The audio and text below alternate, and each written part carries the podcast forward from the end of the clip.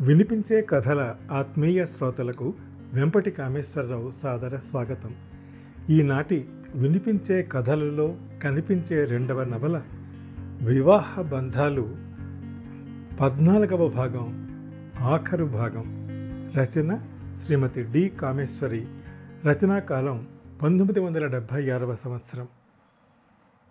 ఈ నవలను ఆసక్తిగా వింటూ ఆదరిస్తున్న అందరికీ హృదయపూర్వక నమస్కారాలు తెలియజేస్తూ కథలోకి ప్రవేశిస్తాను. శివరాం తల్లి మర్నాడు సాయంత్రానికి వచ్చింది. జ్వరంతో ఒళ్ళెరగకుండా పడుకున్న కొడుకుని నిర్మానుష్యంగా ఉన్న ఇంటిని చూసి ఇంత జ్వరమే? శారదేదిరా? అందావిడ ఆశ్చర్యంగా. శివరాం తల్లి నుంచి చూపులు తెప్పించి లేదు అన్నాడు ముభావంగా. అదేమిటి? ఎక్కడికి వెళ్ళింది? మరింత ఆశ్చర్యంగా అడిగింది సరస్వతమ్మ. తెలియదు గుణిగాడు శివరాం. ఈసారి ఆవిడ మరింత తలబోయింది. తెలియకపోవడం ఏమిటి? నీవింత జ్వరంలో పడుంటే ఎక్కడికి వెళ్ళింది? శివరాం జవాబు ఇవ్వలేదు. కొడుకు వరుస చూసేసరికి ఆవిడికి అనుమానం వచ్చింది. ఇంకా ఏదో జ్వరమని కొడుకు చూడాలని ఉండి టెలిగ్రామ్ ఇచ్చి ఉంటాడని అనుకుందావిడ కానీ ఇక్కడి పరిస్థితి చూస్తే ఒళ్ళెరక్కుండా పడుకున్న కొడుకు. ఇంట్లో శారద లేదు. కాఫీ ఇచ్చే దిక్కన్నా లేదని తనని పిలిపించాడని తెలుసుకుంది ఆవిడ. ఏం జరిగిందిరా? నిన్ను ఇలా వదిలేసి ఎలా వెళ్ళింది? ఎక్కడికి వెళ్ళింది? పుట్టింటికా? కాస్త తీవ్రంగా అడిగింది. ఏదో ఏదో మాట మాట అనుకున్నాం. కోపం వచ్చి వెళ్ళిపోయింది. శివరాం చెప్పలేక చెప్పలేక ఏదో గుణిగాడు అయితే ఇలాంటి స్థితిలో నిన్ను వదిలి వెళ్ళిపోతుందా? మొగుడు పెళ్ళాం అన్నాక ఏదన్నా అనుకోరు. అంత మాత్రానికే ఇల్లు వదిలిపోతుందా? తీక్షణంగా అంది. బాగుంది వరస. మొగుడు మీద అలిగి పుట్టింటికి పోయిందన్నమాట చూద్దాం ఎన్నాళ్ళుంటుందో.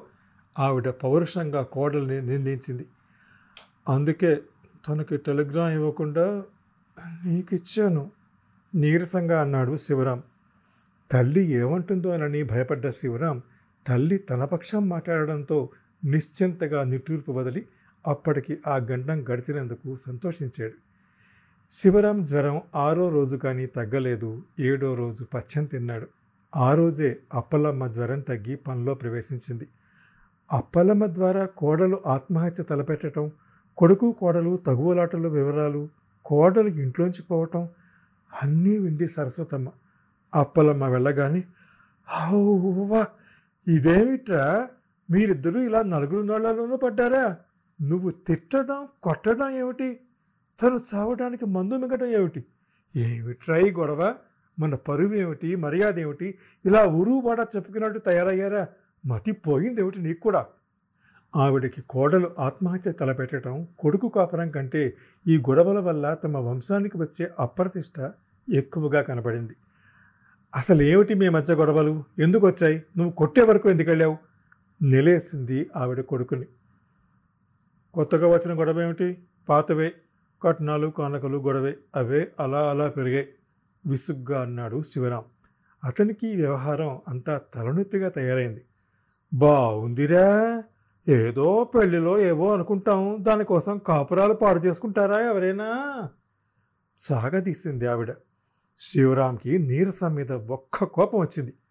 మీ ఆడవాళ్ళకి రెండు నాలుకలు ఉంటాయి. ఈ గొడవలన్నీ ఆరంభించింది నా మనసు విరిచింది మీరే. ఈ వెధవ ఆడవాళ్ళ గొడవలతో నా బుర్ర పాడు చేశారు. అందరూ కలిసి. పైగా ఇప్పుడు నన్నంటావే? తల్లి మీద చూపించాడు ఆ కోపం. అయితే నీ పెళ్ళాన్ని కొట్టు తిట్టు అని మేమే చెప్పామా ఏమిటి? ఏవో అనుకున్నవి పట్టుకొని కాపురం పాడు చేసుకుని మా మీద విసుగు పడతామే అంత పెళ్ళామంటే అభిమానం ఉన్నవాడివైతే మా మాటలు ఎందుకు లెక్క చేస్తావు? ఆవిడ అంతకంటే తీక్షణంగానే అంది. అవునవును అందరూ నన్నే అనండి తప్పంతా నాదే ఉక్రోషంగా అన్నాడు. బాగుంది గొడవ అయినా ఈ రోజుల్లో ఆడపిల్లలు తిడితే కొడితే పడతారా? ఏవో కొన్ని విషయాలు చూసి చూడనట్టు ఊరుకోవాలి కానీ తెగే వరకు లాక్కుంటారా? ఇప్పుడు చూడు మనం వాళ్ళకి ఎంత లోకు పోతామో తప్పు మందైంది పిలిస్తే వాళ్ళదే పైచేయి నానా మాటలు అంటారు. మీ నాన్నగారికి తెలిస్తే ఏమిటి గొడవలు? మన పరువేం గాను అని తిడతారు. రేపు పొద్దున్న నలుగురికి వ్యవహారం తెలియకముందే అందరి నోళ్ళలో పడకముందే శారదను రమ్మని ఉత్తరం రాయడం మంచిది. ఆలోచించు. శివరాం మాట్లాడలేదు. మామూలుగా ఎప్పుడూ ఏదో అన్నట్టే తనన్న మాటల్ని పట్టుకుని శారద ఇంత తెగిస్తుందని ఎదురు చూడని అతనికి ఈ వ్యవహారం ఇంత దూరం వెళ్ళాక ఏం చేయాలో అర్థం కాని విషయం అయిపోయింది. ఛ! ఇంత గొడవ జరుగుతుందని తెలిస్తే అనుకున్నాడు విసుగ్గా. ఆలోచన తోసలేదు. రెండు రోజులు పచ్చం తిన్నాక మర్నాడు ఆఫీస్కి వెళ్ళడానికి నిశ్చయించాడు శివరాం. మరైతే రేపు నేను బయలుదేరి వెళ్ళిపోతారా శివ? అంది ఆ సాయంత్రం సరస్వతమ్మ. శివరాం గతుక్కుమన్నాడు. ఇన్నాళ్ళు ఇంట్లో తల్లి ఉండబట్టి శారద లేని లోటు అర్థం కాలేదు. రేపటి నుంచి ఇంట్లో ఎలా? అదేమిటమ్మా? అప్పుడే వెళ్ళిపోతావా? కొన్నాళ్ళు ఉంటామనుకున్నాను బేలగా అన్నాడు. ఎలా ఉంటారా? అక్కడ ఇబ్బంది కాదు. ఇబ్బందికే ఉంది అక్కడ వంటవాడు ఉందిగా నువ్వు చేసేదేముంది? కొన్నాళ్ళు ఉండమ్మా బాగుందిరా వంటావిడ ఉంటే మటుకు నా సంసారం ఇల్లు బకలి చూసుకోవద్దు. కమలకి పరీక్షల రోజులు కూడాను. మీ నాన్నగారు విసుక్కుంటారు ఉండిపోతే అందావిడ. శివరాంకి ఇంకేమనాలో తోసలేదు ఇష్టం అన్నాడు మొహం మర్చుకుని. నేను వెళ్ళగానే మీ నాన్న చేత మీ మామగారికి రాయిస్తాలే శారదని పంపమని. "ఆ, రాక ఎక్కడికి పోతుంది? మొగుడు పెళ్ళాం కోపాలు ఎండాళ్ళుంటాయి. మాడిపోయిన కొడుకు మొహం చూసి ఓదార్పుగా అందావిడే. మిస్టర్ శివరాం ఇది ప్రైవేట్ ఫామ్ అని. ఇందులో పనిచేసే వారిని మూడు నెలల నోటీస్తో కానీ మూడు నెలల జీతంతో కానీ ఉద్యోగం నుంచి తీసేసే హక్కు మాకుందని నీకు తెలుసనుకుంటాను. అధికారి గంభీరంగా అన్న మాటలు శివరాంకి అర్థం బోధపడి పడక గంభీరంగా ఉన్న ఆయన మొహం చూసి గతుక్కుమన్నాడు. వారం రోజుల సెలవు తర్వాత తొమ్మిదో రోజు పనిలోకి రాగానే పై అధికారి నుంచి రమ్మన్న కబురు అందుకోగానే ఎందుకోనని? సెలవు గురించి అడుగుతాడు కాబోలని అనుకుని వెళ్ళాడు శివరాం కాస్త జంకుతూనే. వెళ్ళగానే ఆఫీసర్ ఉపోద్ఘాతం లేకుండా అన్న మాటలు వినగానే కలవరపడిపోయాడు. Yes sir? అనగలిగాడు అతి ప్రయత్నం మీద. మిస్టర్ శివరాం నీ ప్రవర్తన సరిగా లేని కారణంగా నీ ఉద్యోగం టెర్మినేట్ చేస్తూ నీకు మూడు నెలల జీతం ఇచ్చి నిన్ను ఉద్యోగం నుంచి తొలగిస్తున్నాను. మరింత గంభీరంగా అన్నాడు అధికారి. శివరాం మొహం నల్లగా మాడిపోయింది. హఠాత్తుగా అనుకోని సంఘటనతో అతను పిడుగుపడ్డవాడిలా నిశ్చేష్టుడై నోట మాట రాక గుడ్లప్పగించి చూడసాగాడు. తనని ఉద్యోగం నుంచి తొలగిస్తున్నారు. అంటే ఉద్యోగం పోయింది. వెయ్యి రూపాయలు వచ్చే ఉద్యోగం పోయింది.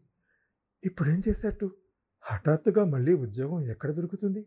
దొరికినా ఎన్నాళ్ళు తిరగాలి? ఏడాది పాటు ఎంత ప్రయత్నిస్తే ఈ ఉద్యోగం దొరికింది? ఇప్పుడు ఇది పోతే శివరాంకి భయంతో చెమట పట్టింది. సార్? నిర్జీవంగా అన్నాడు. సార్ మీకెవరు చెప్పారో ఏం చెప్పారో కానీ అంతా అబద్ధం సార్. నా పని గురించి కావలిస్తే నా ఇమ్మీడియట్ బాస్ని అడగండి. మీరు ఎవరినైనా కొలీగ్స్ని అడగండి. నా డ్యూటీ నిర్వహణలో లోపం ఎన్నడూ చేయలేదు. ఈ సెలవైన విపరీతంగా జ్వరం వచ్చి పెట్టాను. కావలిస్తే డాక్టర్ సర్టిఫికెట్ తెస్తాను. మాటల కోసం తడుముకుంటూ సంజాక్షి ఎగిసాగాడు అధికారి అటు చూడకుండా ఏవో కాగితాలు చూస్తూ నీ డ్యూటీ గురించి అపనమ్మకంతో నిన్ను డిశ్చార్జ్ చేయటం లేదు. శివరాంకి పోయిన ప్రాణం లేచి వచ్చినట్టయింది. మరి ఆశ్చర్యంగా అడిగాడు. నువ్వు నీ భార్యను హింసిస్తున్నావని ఆమెను భార్యగా మర్యాదగా చూడటం లేదని నీ భార్య స్వయంగా వచ్చి కంప్లైంట్ చేసింది. శివరాం మొహం ఎర్రబడిపోయింది. ఆఫీసులు చెప్పిన కారణం వినగానే తల కొట్టేసినట్లు అవమానం పొందాడు. ఈ శారదకి ఎంత సాహసం? ఆఫీసర్తో కంప్లైంట్ చేస్తుందా? కోపంతో మొహం జేవురించింది. కాస్త ధైర్యం తెచ్చుకుని సార్ అది నా పర్సనల్ మ్యాటర్ అన్నాడు కాస్త పౌరుషంగా. ఆఫీసర్ తలెత్తి శివరాం వంక సూటిగా చూశాడు.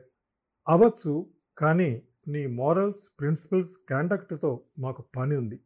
చదువుండి సంస్కారం లేని ఇల్లాలని హింసించే అనాగరికుడు కుసంస్కారి మా కంపెనీలో పనిచేయటం మా కంపెనీకే అవమానం. మాకిష్టం లేని వారిని పనిలోంచి తీసివేసే అధికారం మాకుంది. ఇక నువ్వు వెళ్ళొచ్చు. గంభీరంగా మూడు నెలల జీతం కాగితం ముందుకు జరిపాడు అధికారి. Mister Shivaram one more thing. ఇంతే కాదు ఇంకా నీ భవిష్యత్తులో ఇంకే ప్రైవేట్ కంపెనీలలో ఉద్యోగం దొరకకుండా నిన్ను బ్లాక్ లిస్ట్ చేయగలను. నా పరపతి ఉపయోగించి నా తోటి ఫామ్స్కి సర్క్యులర్ పంపగలను. ఆ దెబ్బతో శివరాం జావకారిపోయాడు. ఏదో అనబోయేంతలో అధికారి ఒక కాగితం ముందుకు జరిపి అనదర్ థింగ్ ఆ కాగితం ఒకసారి చూడు. ఆ కాగితం నేను పోలీసులకు హ్యాండ్ ఓవర్ చేస్తే నీ గత ఏమవుతుందో నేను చెప్పక్కర్లేదనుకుంటాను. నీ భార్య ఆత్మహత్య చేసుకుంటూ తనని భర్త హింసిస్తున్న కారణంగా ఆత్మహత్యకు తలపడ్డానని రాసింది పోలీసులకు ఇస్తే నీ మీద క్రిమినల్ కేసు పెడతారు నీ భార్యకి శిక్ష పడుతుంది. అప్పుడు నీ పరువు ప్రతిష్ట నీ జీవితం ఏమవుతుందో ఆలోచించు. శివరాం నిస్సహాయంగా చూస్తూ తల దించుకున్నాడు. ప్రాధేయపడి ఆయన్ని ప్రసన్నుణ్ణి చేసుకోవటం మినహా మరో గత్యంతరం లేదని అర్థం చేసుకున్నాడు. సార్ ఇకపై ఇలాంటివి జరగవని హామీ ఇస్తాను. మీ ఆర్డర్ ఉపసంహరించుకోండి సార్ ప్రాధేయపూర్వకంగా అన్నాడు. అధికారి కరగనట్టుగా గంభీరంగా చూసి ఆర్డర్ ఇచ్చాక క్యాన్సిల్ చేసుకోవటం సామాన్యమైన విషయం కాదు. ఆర్డర్ ఉపసంహరించుకోవాలంటే నువ్వు వ్రాతపూర్వకంగా ఇకపై అలా జరగదని హామీ ఇవ్వాలి. నీ భార్యని క్షమాపణ కోరి తిరిగి ఆమెను తెచ్చుకున్నాక నీ ప్రవర్తన సరిగా ఉన్నట్టు నీ భార్య సంతకంతో ఉత్తరాన్ని జతపరిచి అప్లికేషన్ పంపుకో. కమిటీ మీటింగ్లో నీ కేసు పెట్టి దరఖాస్తు స్వీకరించేది లేనిది తేలుస్తాం. నౌ యు కెన్ గో అంటూ ఆఫీసర్ ఓ ఫైల్ లాక్కున్నాడు. శివరాం నీళ్ళు నమిలాడు. సార్ కానీ ఆమె ఎక్కడుందో నాకు తెలియదు. పుట్టింటికి వెళ్ళి ఉంటుంది ఆమె రావడానికి ఆలస్యం.